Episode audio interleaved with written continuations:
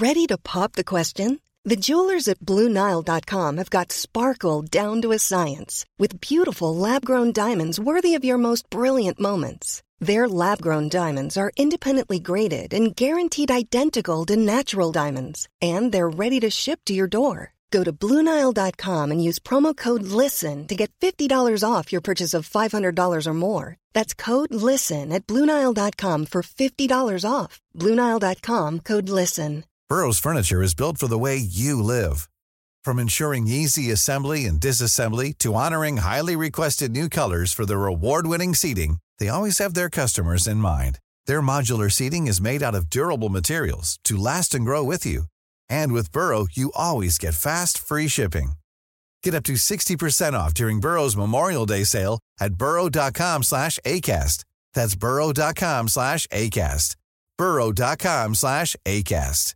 Want to get a chiseled look in the jawline? Sculpt and shape your jawline with added volume from Juvederm Volux XC. Juvederm Volux XC is an injectable gel specifically designed to be robust enough to improve moderate to severe loss of jawline definition. And it is the first and only hyaluronic acid filler approved for the jawline. Add volume to your jawline for a chiseled look with Juvederm Volux XC. For important safety information and to find a licensed specialist, visit juvederm.com. That's J U V E D E R M.com. Not for people with severe allergic reactions, allergies to lidocaine, or the proteins used in Juvederm. Common side effects include injection site redness, swelling, pain, tenderness, firmness, lumps, bumps, bruising, discoloration, or itching. There's a risk of unintentional injection into a blood vessel, which can cause vision abnormalities, blindness, stroke, temporary scabs, or scarring. Talk to a licensed specialist to find out if it's right for you. Visit juvederm.com. That's J U V E D E R M.com. Hi guys, I'm John Weeks from Plant Based Face Off, the Instagram page all about trying new plant based food alternatives. I try, compare, and rate the latest food in the vegan world and let you know which is best. I'm talking everything from burgers to cheese to chocolate. Check me out on Insta at Plant Based Face Off. Now, though, it's time for this week's podcast. Enjoy. You're listening to The Contest and Me, a podcast from the Eurotrip. Hello, everybody. How are you? Thank you so much for joining us here on the Eurotrip for a special bonus episode of the podcast. You know us, you know we love to bring you bonus one offs. We've spoken to some big names from the Eurovision Song Contest Martin Österdahl, the executive supervisor of the contest, Christer Björkman, Lee Smithers at the BBC was a very popular one. But this week, Rob, this is another biggie. Yeah, new listeners welcome. We are the world's most listened to Eurovision podcast. So well done for finding us. And you are going to be rewarded, as James said, because today we bring you an interview with somebody that I haven't heard speak anywhere else about her experiences with the Eurovision Song Contest. Now, what follows is me and James saying her name in many different ways, which she will then give us the accurate pronunciation at the start of the interview but I'm going to call her Petra Mede. She is an incredible woman, of course, best known as the host of Eurovision 2013, Eurovision 2016, James, plenty more besides. Indeed, she's hosted Melfest on a couple of occasions back in 2009. She did a semi final of it in 2016 and in 2015 as well. She was one of the hosts alongside Graham Norton of Eurovision's Greatest Hits uh, to mark the 60th anniversary of the contest we all know and love. So she has got a lot of stories to tell, I promise you that it's safe to say she is one of the most well loved individuals when it comes to the Eurovision Song Contest. So it is so good to have her on the podcast. Indeed, it is. So let's get into it. You're listening on Acast on Apple Podcasts and Spotify. This is the Eurotrip.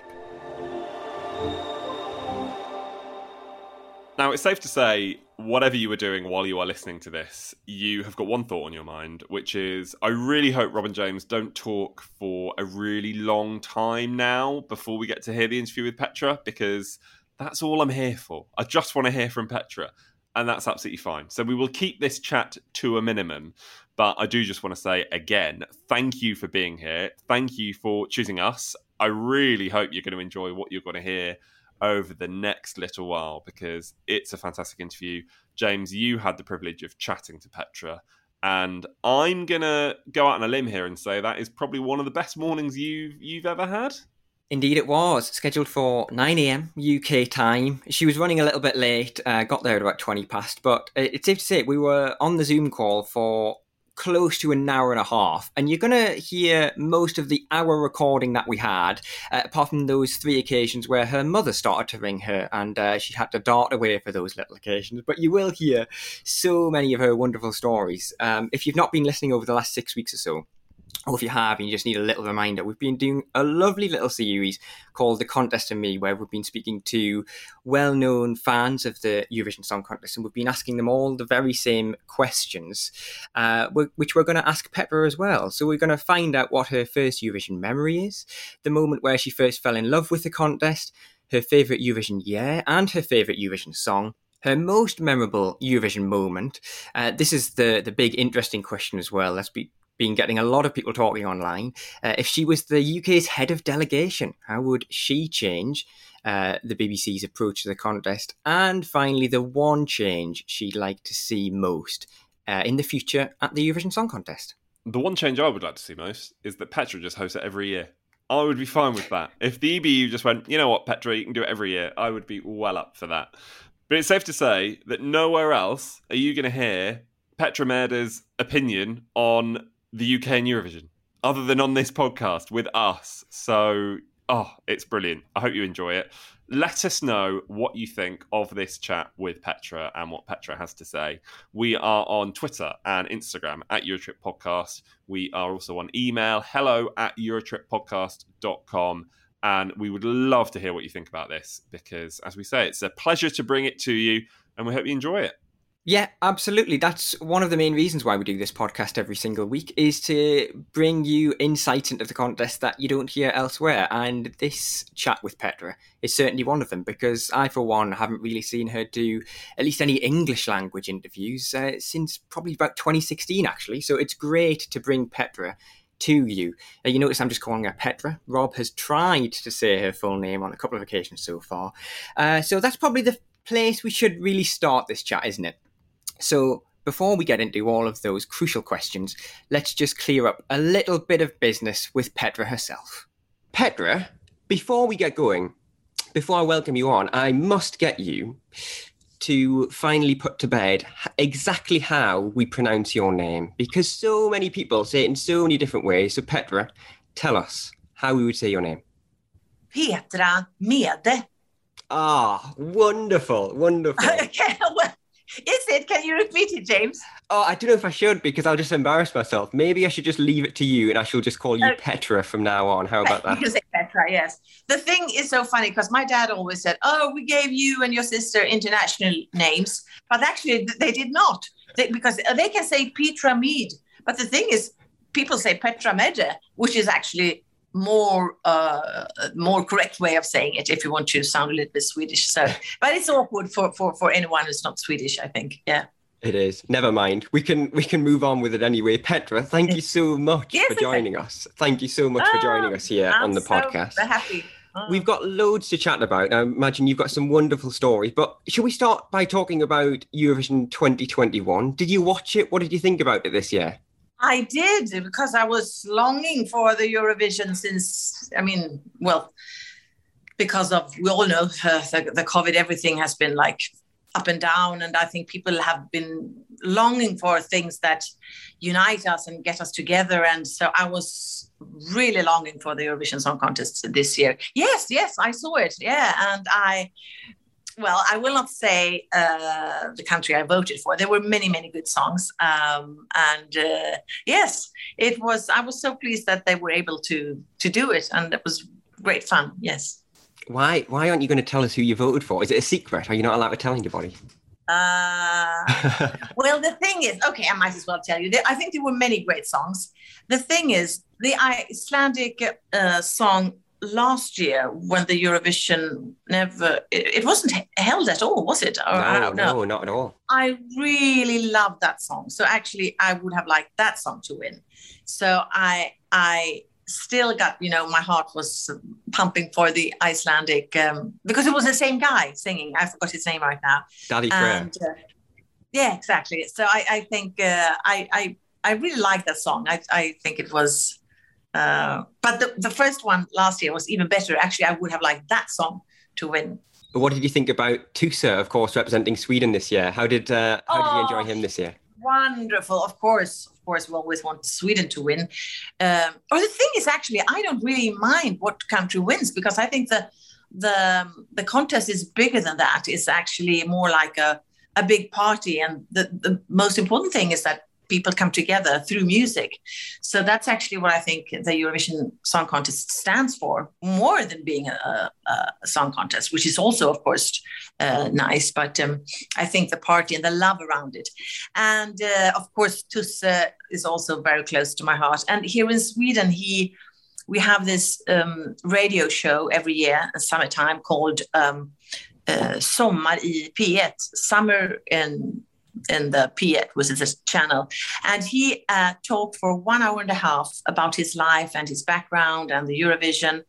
And, you know, the whole country listened to him and we all fell even more in love with him. You know, he's just such a wonderful person and his voice is also i mean i love the song and what it was about and and and everything yeah Uh, you must have watched Melody Festival in this year as well. I imagine it looked a little bit different to how we've seen in recent years without the crowd. But did you watch it? Did you enjoy it? Did they do a good job?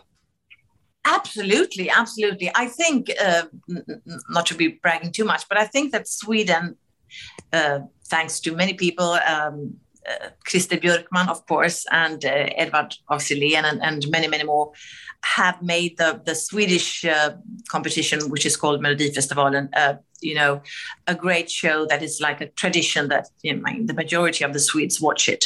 Uh, this year, um, actually uh, a dear friend of mine, Anna Granath uh, and Micke Mortensson, they were um, responsible for uh, everything that was around the competition, like the comedy and the sketches and the uh, hosts and everything. And so they were like different hosts every time uh, without an audience, but on a great stage. And uh, it was in the final, it was Måns Zelmerlöw and uh, uh, Shima Niavarani, who's a great artist. And um, yeah, I think they did a very, very good job. And it was one uh, spectacular, um, what do you say? Do you say number or like a spectacular, yeah, number made by Pernilla Wahlgren and Per Andersson, who are two comedians and singers here in Sweden. And they just blew us away. And I think uh, Anna and Micke, who made this um, number, they were just one of the best things I've, I've ever seen. You know, things were put on fire and they were hanging down from the ceiling, and it, it was it was a number where everything that can go wrong did go wrong. So it was yeah. Oh, I think well they did a great job. And the thing is, I think that all the the Swedes working in the media or artists, we have become kind of used to not having an audience. Sadly, I mean, we love when the audience is there, but we have had to cope as best as good as we can. So everything on the telly has been, you know, I- I've been doing other shows on the Channel Four and um, uh, Let's Dance, which you also have in England, of course. But you call it, you call it Let's Dance, yeah, yeah. Strictly Come Dancing, we call it. Strictly Come Dancing, Yeah. yeah. And I mean, we are used to having, you know, so many people around, and we did it without any audience, and somehow we managed to make something else out of it, and uh, even become somewhat used to it. So, so I think that the Swedish television as a whole has coped, but we are longing for the audience, of course. And it was the final year of Christer Björkman, of course. You mentioned him yourself. He's just done a remarkable job over the last 20 years or so. You must know him quite well as well. I imagine you've worked with him a few times too. Yes, yes, I absolutely. Um, well, I, I don't know everything about him. Uh, I know that he's very tired in the morning. that I learned.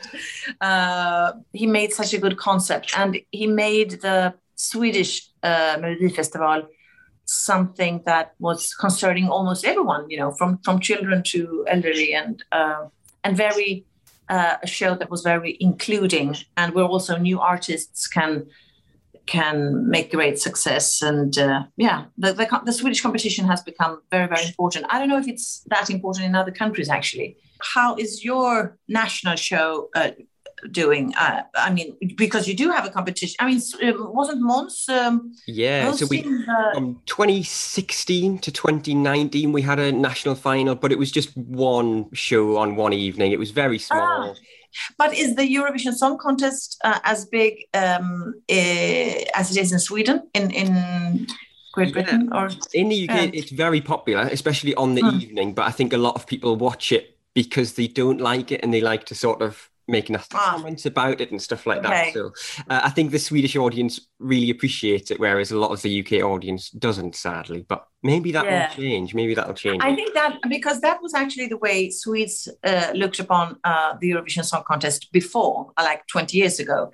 But I think uh, Christer Björkman changed that into um, taking taking it more seriously. Of course, we can still have like entries that are uh, more comic. I mean, mm. we still can see that in the Eurovision Song Contest, and then you can laugh at it. But at the same time, we consider it a very, you know, kind of high-profile uh, competition. With we had our opera singer um, Malena Ernman who participated, who is like an international opera star. And um, if you talk about credibility, I think um, the Melody Festival has um, earned more credibility in the in the 20 years that uh, Christer Björkman uh, has worked with it. We'll talk a little bit more about the UK and the BBC a little bit later, but I oh, want to wind the clock back. I don't know how many years, maybe you'll tell me, because I want to know what your very first Eurovision memory is. Can you remember seeing Eurovision for the very first time? The answer is so easy because I'm in the in the spot of the ABBA era. You know, I was born in 1970. So when I was four years old, they won. You know, I every Swede uh, watched um, Waterloo when they won uh, with the song Waterloo in in Great Britain, actually in UK. Yeah. yeah. So that is my that's my absolute first. That's actually almost the first memory as a as a as a human being, because it was so big. And I remember running down to the what do you call the kindergarten or how do you say it in uh, the school. The, the, the school, yeah, yeah. Um, like preschool, and uh, we were like hysterical and they had newspapers there and we were cutting out you know the head of agneta and frida and uh, pretending to be them and it was just so big so big. So your first memory is in fact four years old and you somehow yes. remember abba and the eurovision song contest. That's madness. Yes. Yes yes yes. And i think one of my well the absolute first record i got i think my dad uh, bought it. It was the, the waterloo uh, the abba record yeah Wow, that's remarkable. I know you were very young, but you know, hearing stories from you know maybe people who are older than you or your parents, did did Waterloo and did ABBA change the contest in Sweden? Do you think? Absolutely, yes, yes. I mean, I I I wasn't there to experience how it was before, but I don't think Sweden really. Well, you know, the seventies was quite like a left. Uh, politically we were quite on the left wing here in Sweden, and I think the Eurovision uh, and even ABBA was considered a little bit commercial. So it was not, you know, um, if you wanted to be like real cool and have a lot of credibility, you were like uh, very into alternative uh, uh artists and things like that. But I think ABBA really changed it in 1974, and we everyone just fell in love with them and the contest. So from there on, I think it became uh, bigger than it had been before. So, when do you think you first fell in love with the Eurovision Song Contest? It's a question we ask everybody. When do you think hmm. that moment was that it just you just sort of clicked with it and you just realised I really love this Eurovision Song Contest?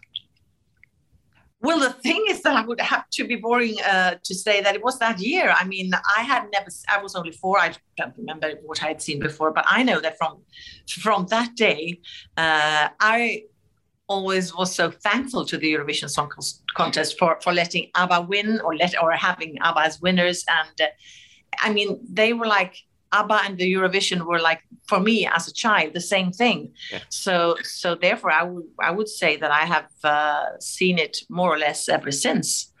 And then I think I fell well. Of course, I fell in love with it when I was hosting it. because then I really, I then I really got into it in another way, and I met so many people that were like fans and uh, should I say fanatics, and, and then I, you know, I I just um, had no distance to it at all. So so I would say um, starting working with it made me even falling more in love. Yeah. I can't wait to find out some more stories about 2013 and 2016 when you hosted it. I'd love to know a little bit more about when, you know, you're growing up and you're getting a bit older and, you know, what are some of your other memories about watching Eurovision on TV or even Melody Festival on TV? Because, you know, we must mention that Melody Festival is as big as Eurovision in Sweden the thing is it is sometimes uh, sometimes i would say it's actually bigger because it's or or equally big. You know, we we care just as much as about uh, about uh, Melodifestivalen as the Eurovision Song Contest. So when it comes to Melodifestivalen, I remember uh, when I was like nine or ten, we always when I went to school because I went downhill. I I lived up on a hill and I went down, and I went with my friends. And if we started singing there, it was like an echo over the valley where I lived uh, in Gothenburg. And there was uh, an artist called uh, Ted Gärdestad, and he had a song called Satellit that he won with. Uh, Satellit, Satellit, oh. Satellit.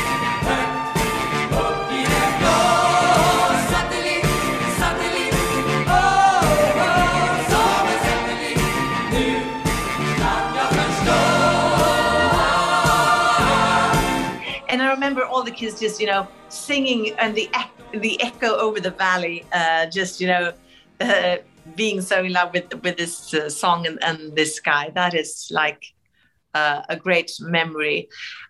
And also, uh, I remember. You must correct me when it comes to the years. In um, wasn't it in 1980?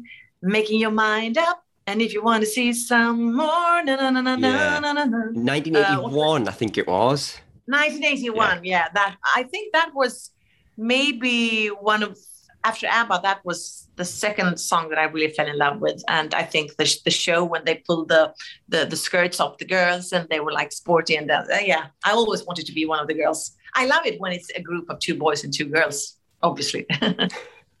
oh, honestly, those stories are just. And we actually had one. I'm sorry to interrupt. We had uh, Björn Skifs, also um, a great Swedish artist, and he was singing in the Eurovision. Um, Det blir alltid värre framåt natten. It always gets worse when the night comes because I miss you and everything. And he forgot his lyrics in the Eurovision Song Contest uh, when he was singing live. But I don't think anybody uh, who was not Swedish uh, noticed. But all the Swedes, you know, we were today we were laughing, but we were like shaking because he was just saying nonsense. He was saying nothing. Blah blah blah. Zum zum zum zum. And I remember being like this. Uh, but the thing is that nobody else in other countries that they didn't understand it. So, but he he really forgot all the lyrics, and I don't know if that ever has happened before or later. So that's also a strong memory. Yeah. I'm surprised you never forgot any of your lyrics when in 2013 and 16 when you did some of your songs when you were hosting. I don't know how you ever remembered all of the lyrics. You know, when we did this uh, uh, a number, do you see a number? Yeah, a number yeah, yeah. called uh, uh, the Swedish Smorgasbord uh, yeah. in 2013, which was like almost seven minutes long. Uh, it was a song and a, a big show about everything that is Swedish. I come from a country that's hard to find, somewhere near the icy pole. But though we are freezing, please bear in mind, Sweden is gonna warm your soul. Our people are cold, but our elks are hot. A horny horde in every fjord. Our moves may be loose, but they hit the spot on our Swedish smorgasbord. Uh, uh, it was hilarious, but I remember at I don't I think it was like one o'clock the same night before we were still rehearsing it and you know there were so many things coming on stage. It, it was so much logis- logistics about it. And i was coming off stage from that side running with those dancers coming uh, I, was i sitting on a moose? I don't even remember. And then the lyrics and it got faster and faster. And you know it was just crazy. But but everyone, and I remember Ed, Edvard af who is you know I think every everyone uh, who loves the Eurovision knows about Edward. He directed this uh, this great number, and you know I just put all my faith and trust in him. I think we all did. But, you know, when we rehearsed it the first time, and I think Edward said that afterwards, that, you know, but they didn't tell us who were on stage that they, you know, they just said, but we're, we're not going to make it. This, this, is not, this is, it's not going to be possible to do this. It's just, just too crazy. Uh, and the thing is that 2016, uh, Edward uh, had the same high ambitions as he always has. And uh, then Måns and I did this um, love, love. Uh, a peace, love, love, peace, peace. A peace, peace. Yeah, exactly. exactly. Uh, uh, that was also like, yeah, almost the same thing. Although I think it was a couple of minutes shorter, but it was the same thing. You know, the ambition we had, or that the, everyone had, with so many dancers and the, the, the all the cameras. Ah, oh, you know, I still, I'm amazed that I participated in this. What was 2013 like? When do you remember getting the call to say, Petra, we'd love you to present the Eurovision Song Contest? And you must have thought when you got asked, okay, but who else am I going to do it with? Because you were the first person in, I think, about 18 years to host it solo. You were the first person to host three shows because obviously you did the semi-finals solo. Yes, yes. Um, mm-hmm. You, you, you're mad, aren't you? Yeah. Well, yeah, I, I, I absolutely remember uh, getting a call. I, I think it was uh, Christer, Edward, and um, the new EBU director, just out of his name. Yeah, Martin Österdahl. Uh, Martin, I said Matthias, Martin Österdahl, of course. They invited me to a dinner. Uh, and I actually, the thing is that I was pregnant uh, and expecting a baby in January so so I you know I didn't even think about being an option because I knew that the Eurovision was going to be held in in May, and uh, I mean for me I knew that of course I can do it, but but I thought people maybe think that I would be on mother's leave or maternity yeah, leave or something yeah. like that. Yeah, um, which I I never were, never have been, because uh, I love my baby and I love working, and uh, I've taken her with me. Uh, so when I had this dinner, of course, I I you know I did the math and said all these three people are are in working with the Eurovision Song Contest, so maybe it has something to do with that. And then, well, you know, we finished dinner and. Uh, uh, then uh, they asked, I don't know if it was Christer or if it, Martin, I think, what would you say about hosting the Eurovision? Um, and I mean, of course, I said I, I wanted to, but from there it was a lot of work and planning before everything was arranged. But uh, yeah, it was an unforgettable moment, and I'm, you know, I'm so thankful. I'm so grateful for for having had this opportunity because you know they have been the the gigs of my life together with the the Hammersmith when I um, uh, hosted with uh, Graham Norton. Uh, you know, those three moments were, you know, the the greatest uh, I've experienced. So, what was it like for 2016 then? Because you must have thought after 2013, you must mm-hmm. have thought, okay, that's once in a lifetime. What an amazing experience! And then they come back and ask you to do it again. I I, I could never foresee this. It was I, I but the thing is, I think that proposal came quite early, earlier than um, the first time.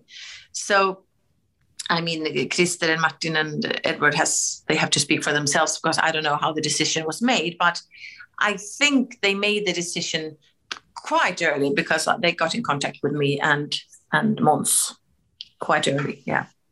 And what was it like working yeah, with Måns? Because you would have, I presume, 2009 Melody Festival, and you hosted that, of course, and Måns was mm. there. So, of course, you worked mm. with them and met them before.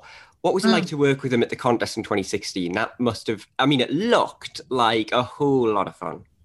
Ah, it was so much fun. You were actually asking me about the first time also if I thought I was going to host it with someone.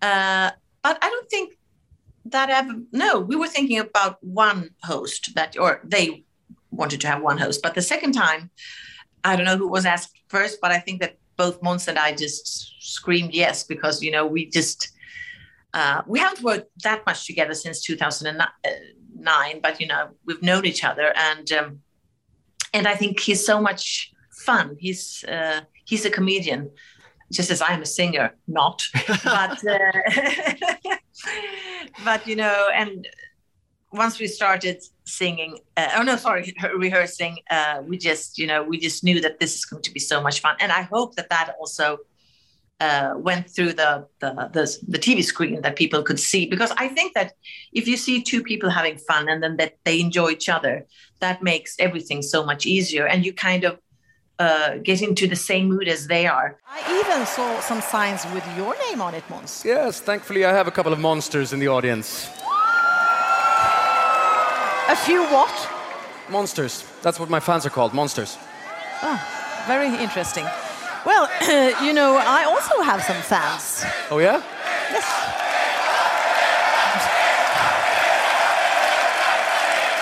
And, um, and what are they called? They are called very intelligent people. How much did you work with Edward? You've already mentioned him a few times already, but of course, I imagine the relationship must have been really close between you, Måns, and Edward to make sure that showed. Extremely close. Yes, yes, extremely close. Yeah, it was. I mean, it, it was like we were almost isolated doing our thing uh, for many months, and then you know we came into the big production. But I think that is also very important when you work with the the the director and the the writer that you get into the same mood. Uh, and we were really getting the the, the vision that edward uh, had for us. And uh, you know he's also very so cooperative. So we made it and he knows us so well. So he knew i, I would say there was really nothing we had to like change or so. Uh, his vision was was something we we bought from the very first minute and then Måns, I mean, I think I really discovered how much fun he was and uh, how extremely professional he is. And, you know, I, I would say because all of the people in the telly, you know, we can be moody and it's a lot of nervousness and, and things. But he's always, you know, just keeping calm or not as, or at least not, at least not, not showing us if he's irritated or so. And I would say the only thing uh, Edward and I didn't um, agree on with Måns was coming out to his uh, uh, country house. because Edward and I are so much of city people. And from the beginning, uh, Måns told us, oh, we have to come out to, you know, we can spend the weekend in, in on, on the countryside and, and uh, we can swim. And, and Edward and I, we were just kind of trying to procrastinate you know? Yes of course we will but you know but we never got there because we were too lazy and too much of city peoples. So he never got to show the great house and now it's sold. And he probably bought a bigger one. So so we were making a little bit fun of that but yeah. Oh he's he was so oh it was so much fun. And uh, it was also i mean it was so great to to, to host it uh, alone because that's also sometimes easier because you know you don't you just have to ri- rely on yourself. And if you if you make a mistake or so you don't have to um, be responsible uh, for somebody else's um, you know if if i don't do everything right i feel responsible for Måns. Whereas if i forget words or things and i'm doing it myself i can kind of rescue the situation. So first i was a little bit nervous that how am i going to and i'm also quite uh, individualistic, you know, like having things my way and so forth. And uh, and Måns, and I was thinking, how is it going to be? And the thing is that Måns uh, actually just made me feel much more safe and uh, also funnier because he laughed at me, and I love people who laugh at me. And he was also so much fun. So so, you know, I, I would love to work with Måns again. He's just great another one on 2016, the semi-final, the interval act, where you do this, you know, this big grand number. You know what I'm going to ask? The, the part where you've got to do the languages. You've got to sing mm. all of these languages that oh. have always have ever been performed at the contest. Mm. You're shaking mm. your head. You look stressed already. Just me mentioning it. Go on, tell me. Yeah. yeah, I would say. Well, first of all, I should say that when it comes to my preference, I since I'm like I like these old Hollywood uh, so I think that number is just as as great as because Love Love Peace Peace has become you know like a kind of a, a song that every all the fans know. Uh, but I would really like to emphasize also this this number. It was so classy and it was really up my alley. Is that what yep. you're saying? Or down my alley? Um, so so yeah, but it was so hard. Uh, all, of the and and Måns was so much better than I was. So so yeah, oh, we were rehearsing day and night. It was so fast. Uh, I, I think well, we shouldn't compare, but I I would say Måns did it somewhat better. But it was yeah ah. And that was live, wasn't it? It's, You- it's that- all Edward's fault. No, who, who wrote the lyrics? I should have a talk to that person. and it was it was live, wasn't it? You weren't ah. miming. You were actually singing oh. those words live on the night. crazy, crazy.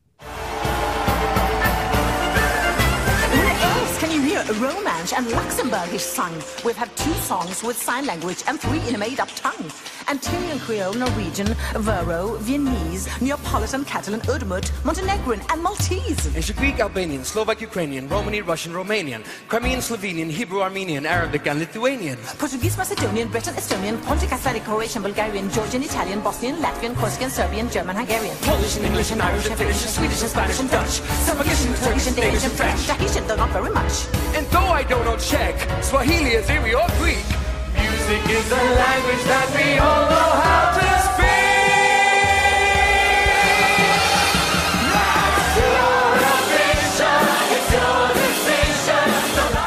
And and and and not only that, but I mean, when it comes to singing and and just you know, it was a kind of lot of choreography uh, at the same time. And also there, we had all the dancers. You know, they were standing in that line or there, so you can't make any mistakes. That's what I mean. What when you are, if you're standing alone on stage, I would say that's actually the easiest thing because you can you can if you feel safe. I mean, and as a comedian, I'm a comedian from from from the beginning, you can always kind of get through things. But when you're in this great show and everyone, you you have to rely on each other. You know, I can't just bump into a dancer or or you know everyone will fall and so. But the only thing I I I miss is not being able to do it again because you know those things we do it once. Of course, that is also the the charm of it. But you know, sometimes you want to say, "Oh, I would like to do that again. I would like to do those two numbers." You know, hundred times more.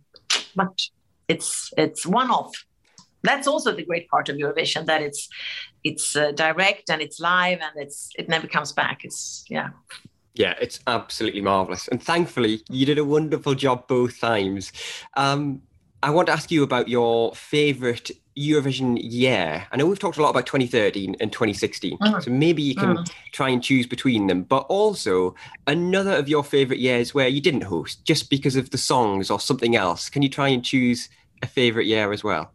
when it comes to the earlier Eurovision Song Contests, I, I mainly remember the songs actually more than the show around it. And I, I think that's also because the the show around it has become so much bigger the last years. Uh, I mean, I remember, of course, um, Lindfors, uh, Swedish host in 1985, should that be? Yeah. When she dropped her dress. I mean, that is like, uh, and she is, you know, she's like a role model for me because she's so calm and uh, sure of herself. And uh, I was so inspired by her. So that was, you know, I'm sounding very nationalistic, but of course it's it's more fun when your own country are- is hosting it, and that's also what you remember. So I remember that. Also, when Germany did it a couple of years ago, when they had the, uh, I think it was great. What was the, the the the girl, the comedian's name? I don't have it now, but I think she was so much fun, and they did a a, a great job also. And I remember uh, what year was that? Si tu aimes la musique, dansez avec moi. Si tu aimes danser, na na na na na na. You know that song. Me and my best friend, I think we were around nine, ten. We wrote a Swedish version, uh, the Swedish lyrics to that song, and then we sent it to the Swedish television and said that we had written the whole song and we wanted to perform it in Swedish. But of course, they understood that this was this was was not our song, so we never got to sing it. But I remember the Swedish lyrics. Om du gillar musiken, kom och sjung med mig. It was, yeah, we translated it into Swedish. It's, that's so. It's now these are like just glimpse of different Eurovision Song Contests. I know I, I asked you for your favorite year, and you've mentioned about 20 different years, but I'm going to let you off Yeah. because I'm, Okay. not, I'm not going to force you to choose one. But it, it mm. moves us nicely on to favorite Eurovision song. And for somebody who isn't a singer, you've sung quite a lot so far, Mhm. but, but which is wonderful, I must say. But can you? Well, don't my manager never thought it was a great idea you can't sing. Well, I did. I did my best. I always wanted to be a singer, and all I would have loved to participated in the Melody Festival, but I don't think I'm that much of a singer. But I do sing. You know, no one can stop me from singing in the bathroom. Yeah, Uh, Uh, so- or the Eurovision Song Contest. Well, now we're, we're at the time where the submission window is open for Melodifestivalen. Are you, Petra, going to write a song, enter a song? Are we going to see you in Melody Festival in 2022? Well, the thing is, I must tell you, I had a dream. I don't know if it was a, a nightmare or if it was a, a what, what is the what is the contrary, the, a, a wonderful dream. Uh, I dreamt that I was going to participate in the Melody Festival because I think I have like a little, yeah, you know, there's something that I, I can't let go of, and the thing is that everything was in the dream. Everything was arranged very quickly. They said oh we have a song here. You're going to sing it tomorrow. And you're not announced but we will you know we will tell it during the the, the show that you are coming so i hardly learned the song. And you know i was trying to do the dance steps and you know my manager said this isn't good you know but you know now we have promised. And i just said but am i going to you know is my going to am I going to spoil my career as a as a host and a comedian by doing this? And you know, my manager say, yeah, you might. But the, everyone was like, you know, like clapping, like when you're at school and people are, yeah, do it, do it, do it, and then you kind of do something that you never should have done. And uh, I remember waking up all wet and sweaty uh, just when I was going to start singing. So maybe the dream was uh, was an omen. Don't do it. Stick to Absolutely. stick to comedy. Stick to presenting. That's that's Yes, your area. exactly. Don't do any Yeah, more singing. what about your favourite song then? Have you got some favourites that you always like to listen to? Have you got some that always come to mind when people ask you about your favourite ever Eurovision song? It's hard. It's a hard one, isn't it? It's a difficult question. It depends on what day of the week it is. I actually actually have to. Okay, let's, let's just mention some of those that I frequently sing. Of course, it's ABBA, it's Puppet on a String, it's Cliff Richard, it's Making Your Mind Up. I, I, I constantly go back to ah the Belgium J'aime j'aime la vie. Um, how and then of course Måns Heroes. I think is ah. Uh, of course. He would love to uh, hear you say that, wouldn't he? I bet you he loves it when you tell him that's one of your favourite ever songs. He loves it, doesn't he? Yeah, well, yeah, I hope he does. but I think it was, it had everything. It was so powerful and, um, and um, Euphoria is also, I, I mean, I sound very nationalistic, but I think Euphoria is, I've heard it in so many versions. I actually heard it in a, um, an, an orchestra, symphonic symphonic orchestra played, and there I actually spoke to the director and said, "What what do you think about this melody and this um, as a as a piece of music?" And she said, "It's just it's fantastic." And she comes from the you know classical music side, and, um, and she said that that that melody is so universal and uh, also fits in different kind of styles. So, and then there's Johnny Logan, of course. When I when I when I was at the Hammersmith uh, and he came up, started singing on stage. Ah, what's another year? Yeah, no, I'm sorry. I, I will. The answer is what's another year. What's another year for someone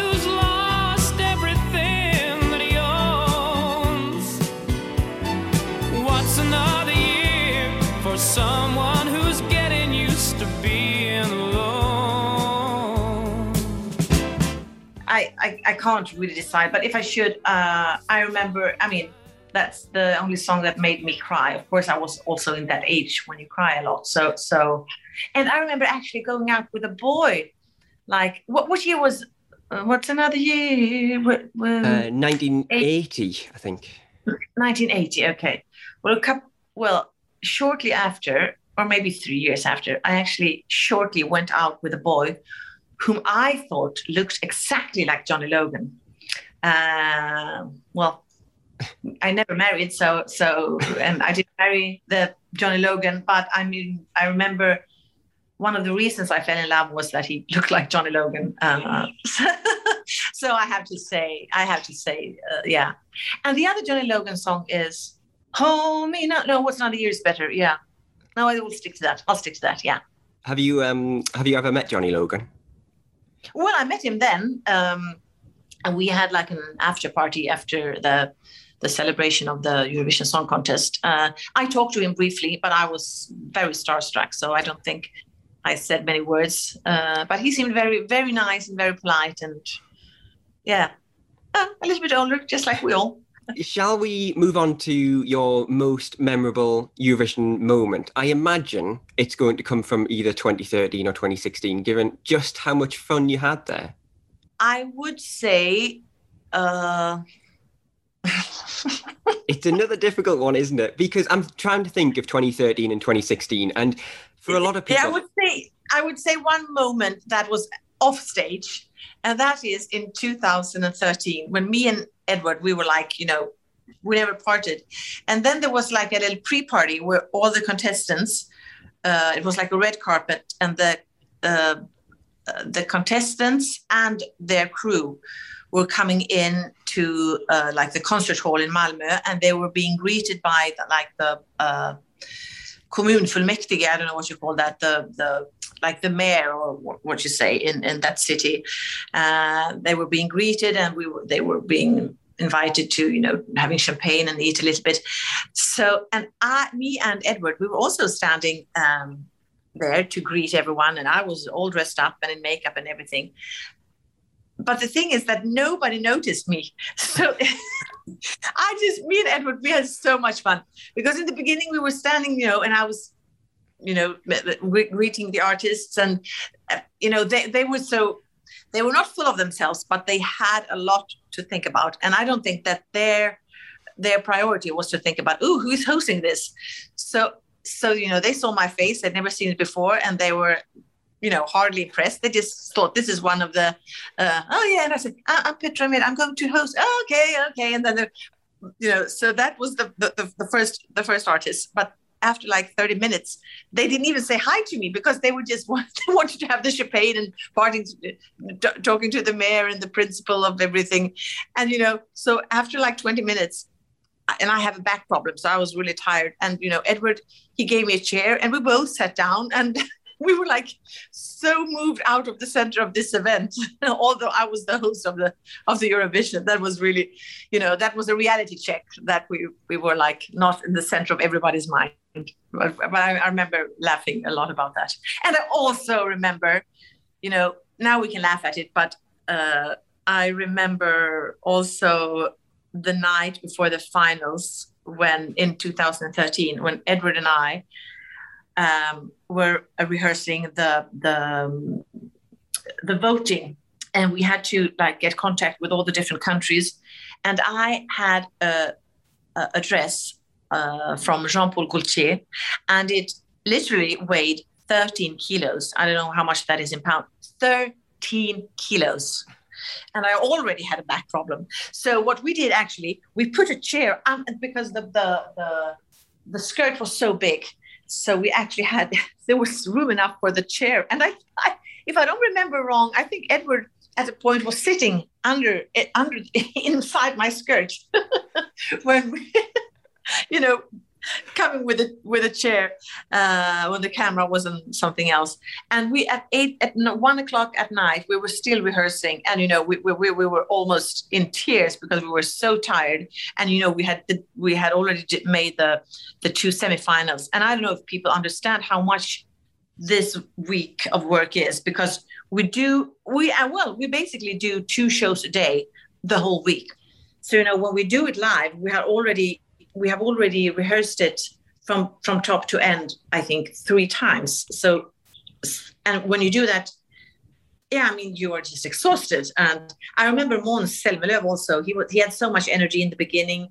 And i remember thinking ah oh, he's gonna be tired you know after uh, and uh, you know in the middle of the week. Uh, and i remember once coming to his um, i think we had done the two semifinals. And you know Måns is always so polite and but for once he had put like a note on his um, dressing room uh, i'm sleeping don't disturb me and then i understood that oh also, even he even he could become a little bit uh, tired because it uh, so anyway yeah so so i i remember I remember that night when we were almost like crying of tiredness, to say, Yeah. because of yeah. I could well imagine. I don't answer your questions very well. I give you like five answers every time. Honestly, it's fine. We're getting loads of stories from you. I've got two more questions. We've done loads about looking back at the past. Can we do a couple Huh? where we look ahead to the yes, future? Yes, of course. One, uh, which we've gotten so many great answers from all the other people we've spoken to, is about the UK. And if you were in charge, if you were the head of delegation, if you were the person to choose what would happen to the UK going forward, to try and make the UK better again, like it used to be, what would you do? Mm. Yeah. Uh, well, I yeah. I, I think it's a pity if it is, as you say, uh, not taken as seriously or, or just being mocked of, or, or, or I don't know how the rates are when when it comes to viewers, or if it's high or low, or is The it view, low? the view, the viewers are very good actually because of a lot Oh, they of people. are? Yeah, so that it, okay, it well, always that's- gets a lot of people watching it. But like I say, a lot of people watch it because they like to make fun of it or they like to make yeah. ridiculous. Well, I think that one one thing that um, Edward and, and Christer and Martin and well, many people working with the the contest uh, did was to be a little bit self-aware and also be able to make fun of yourself. That you that in the show you show that you are having kind of a distance at the same time as you are in love with it. So you can actually, like in Love, Love, Peace, Peace, you kind of yeah you make fun of the competition but in a in a in a loving way. And if you have done that then i think you have the man mandate or the authority to take it seriously. Uh, so in the i think in the interval acts uh, that are made here in sweden in melodifestivalen it's a lot of meta do you, do you call it meta humor? That we kind of make fun of ourselves and the and the competition as such. And that actually makes it possible to to take the competition seriously when it when it starts. And then i think the magical thing is that building up to the final if you go and have like six shows before the final and you go around to different i mean small cities have hosted um, the, the the semifinals in sweden. And that you know if you come to a smaller city uh, with this national show you know everyone is the, the whole city uh, becomes alive and and you know for one week they really live for this. And there are so many vol- volunteers working with it. And so they make a buzz about it.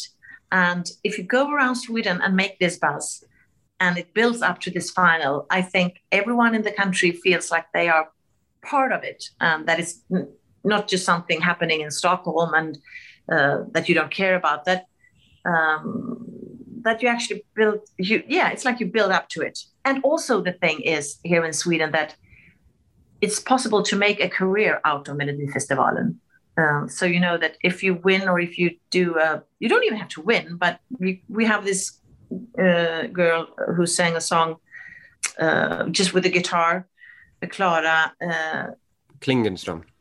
Klingenström, uh, quite a serious song actually about leaving a bad relationship. And uh, I mean, she didn't win, but her song and her career is just moving up like this.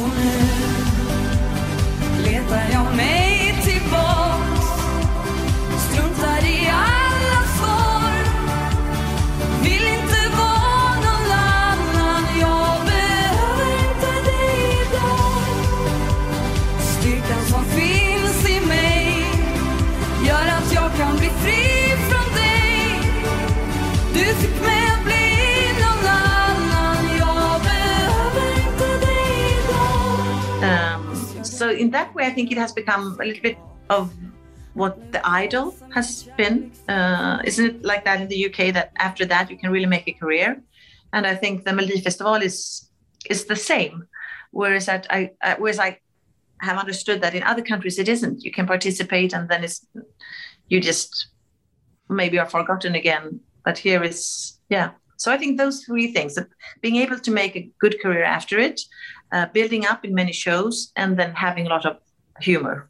There you go. Write them down, BBC. Petra has Petra has spoken. I know Christer. Finally, I answered the question. I know Christer said a few years ago, uh, Christer Björkman, of course, he said a few years ago that he would have been interested in helping the BBC turn their fortunes around. Uh, if the BBC rang you, Petra, to come and host a, a show, would you do it? Mhm. In a heartbeat. Really? Really. I, I mean, I worked with um, uh, BBC and Graham Norton, and I'm so amazed by how professional the English telly, or at least BBC, is. One thing I can tell you is that here in Sweden, we usually don't work with prompters. So you have to learn everything you say. You know, you have to learn it by heart.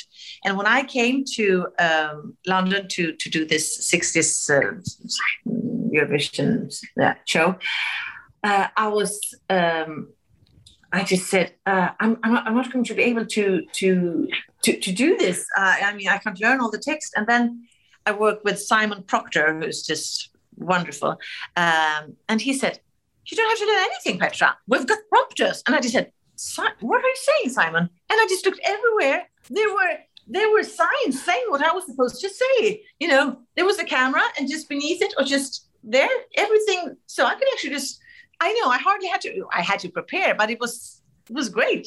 Wow. And what yes, yeah. So I would absolutely, come. I would absolutely come. Yes, if my English is good enough, I, I, I, I, I now I see that I'm forgetting words, but I know I can get into it. Absolutely. Petra, And it doesn't matter. It doesn't matter if your English isn't good enough because it's on the prompter. You just have to read what it says. exactly, exactly. But how should I improvise? I will improvise anyway. Yeah, yeah.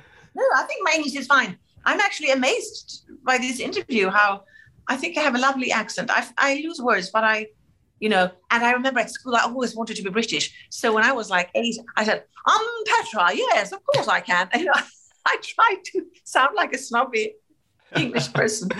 I would love to come. I would love to come. Yes. So, Petra, next year when the BBC does six shows from six different cities, shall we pencil you down for Newcastle? Do you want to come and do the show in Newcastle? Oh, of course, of course, yes. Newcastle. It sounds. Uh, it sounds. Yeah, castle and you. Two good words. Yes, absolutely. and Måns, Måns can do the city before, and then we end up together uh, in the finals in London. Perfect. Let's see what happens. Um, Yes. Petra, one last one from me. If we were going to change something about the Eurovision Song Mhm. Contest, if you were allowed to choose one thing to change, Hmm? what would it be? What would you like to see different at the contest going forward? Uh, well, I think now I'm speaking from my point of view because I, since I'm a comedian, I would like to have a lot of uh, comedy, more and more comedy in the Eurovision Song Contest, and I also would like the the the, the people commentating on the you know the national com- commentators that they don't speak when the hosts are speaking because then we miss you know i've seen the eurovision song contest from 2012 being held being show, showed in other countries. And then when i speak it's the commentators that are just saying other things. So they lose all the manuscript that we have written all the jokes all the and i think that when the hosts speak you can have subtitles instead so that you don't miss the all the fun that we have prepared So, Petra, you mentioned that dream you had earlier on about participating at Melody Festival. And is there any chance that we'll ever see you host Melody Festival again? Because we've seen you do it twice before, and we've seen you do Eurovision twice before. We'd love to see you on that screen again. Oh, thank you so much. I hope you're talking for for for many people. Uh, and uh, you know, I don't close any doors. I love Eurovision. I love Melody Festival, and, and it will always be a part of me. Absolutely. Perfect stuff. Well, Petra, what a journey we've been on over the last Yes. goodness knows how long. Honestly, it's been an absolute pleasure speaking to you. Thank you so much for all. Your you wonderful so much. stuff. It was a pleasure. I hope I didn't. Uh, I hope you got some answers, you know, or half answers as, at least, because I talk so much. No, honestly, Petra, what a pleasure. Thank you so much for joining us. This is the Euro Trip. When you aren't listening, you can find us on social media. We're at Eurotrip Podcast. Warming you up for the Eurovision Song Contest. Well, I hope all of you listening have enjoyed that for the last however long that has been. It has flown by because that was a fascinating conversation. And James, thank you from me on behalf of everybody that's just heard it for such a wonderful conversation between you and Petra. We learned at the start of the interview how you say her surname, but that was a while ago now, so I will just continue to refer to her as Petra. But oh, Well done, you. Brilliant to have her on. And all I'm going to think about now is the fact that she passed up the opportunity to go to Måns's summer house. I mean, that is that is a trip that you don't say no to, surely. Honestly, I mean, everything she said I thought was absolutely fascinating. I think she was just so lovely, so genuine, so laid back as well. It was one of those, you know, Rob, where you're having a, you know, you're recording an interview somebody and you just sort of forget you are recording because it's just so natural and so laid back. And she was just such a joy. And as she was saying at the end there, hopefully one day we'll see her on the Eurovision stage again or on the Melfest stage or if the BBC do pick up that phone, hosting a potential BBC UK national selection at some point, that would be exciting, wouldn't it? Now, I want to know the answer to this. I think everyone listening will want to know the answer to this. The best part of doing interviews on Zoom is that you get to see somebody's room in their house. What room in Petra's home did you see? And what was it like? I pretty much saw the full house to be perfectly honest with you because she was on her phone and she was she spent about the first 2 minutes as she joined walking around to find the best lighting in the house she was closing blinds opening blinds opening doors opening Big windows. windows. That's what that means. Big windows. Yeah, it- It Uh, but it looked absolutely lovely. Uh, you always say that one of your favourite backdrops of a of a Eurovision interview you've done is Dia Norberg back in the early days of the podcast in her lovely grandmother's house, I think it was, in northern Sweden. The Swedes love a lovely house, don't they? They certainly do. They certainly do. I thought you were going to mention Andrius Mamontovas off of LT United. Interviewed him in his garage. That was another highlight. Yeah, we've had some good ones. We have had some good ones. Dave Benton's also got a good kitchen if you're interested. Uh, all of these people are people that we've spoken to on the podcast before. So if you are a new listener, if this is the first time you are hearing one of our podcasts, go back, have a look in this podcast feed that you found this episode in, and you can find all of those interviews. And maybe stick around because we will be back very, very shortly full steam ahead for Eurovision 2022.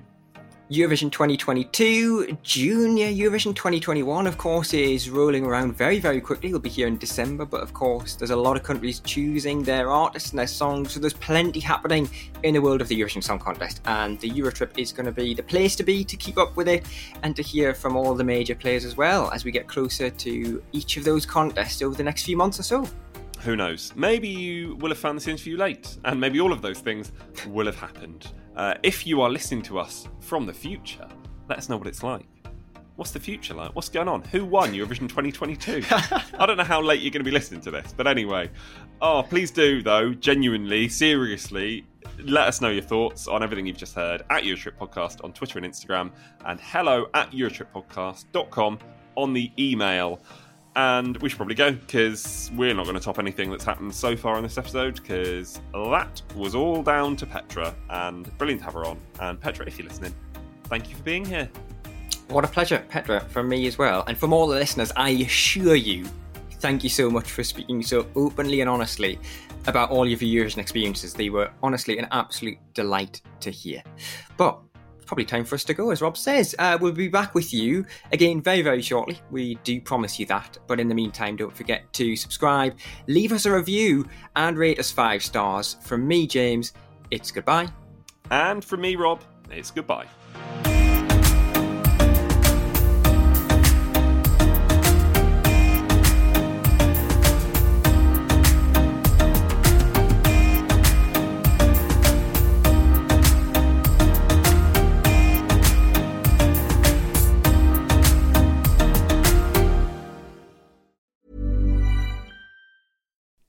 You like to look five years younger? In a clinical study, people that had volume added with Juvederm Voluma XC in the cheeks perceived themselves as looking five years younger at six months after treatment. Look younger, feel like you. Add volume for lift and contour in the cheeks with Juvederm Voluma XC. Reverse signs of aging by adding volume to smooth laugh lines with Juvederm Vollure XC. For important safety information and to find a licensed specialist, visit juvederm.com. That's J U V E D E R M.com. Not for people with severe allergic reactions, allergies to lidocaine, or the proteins used in Juvederm. Common side effects include injection site redness, swelling, pain, tenderness, firmness, lumps, bumps, bruising, discoloration, or itching. There's a risk of unintentional injection into a blood vessel, which can cause vision abnormalities, blindness, stroke, temporary scabs, or scarring. Talk to a licensed specialist to find out if it's right for you.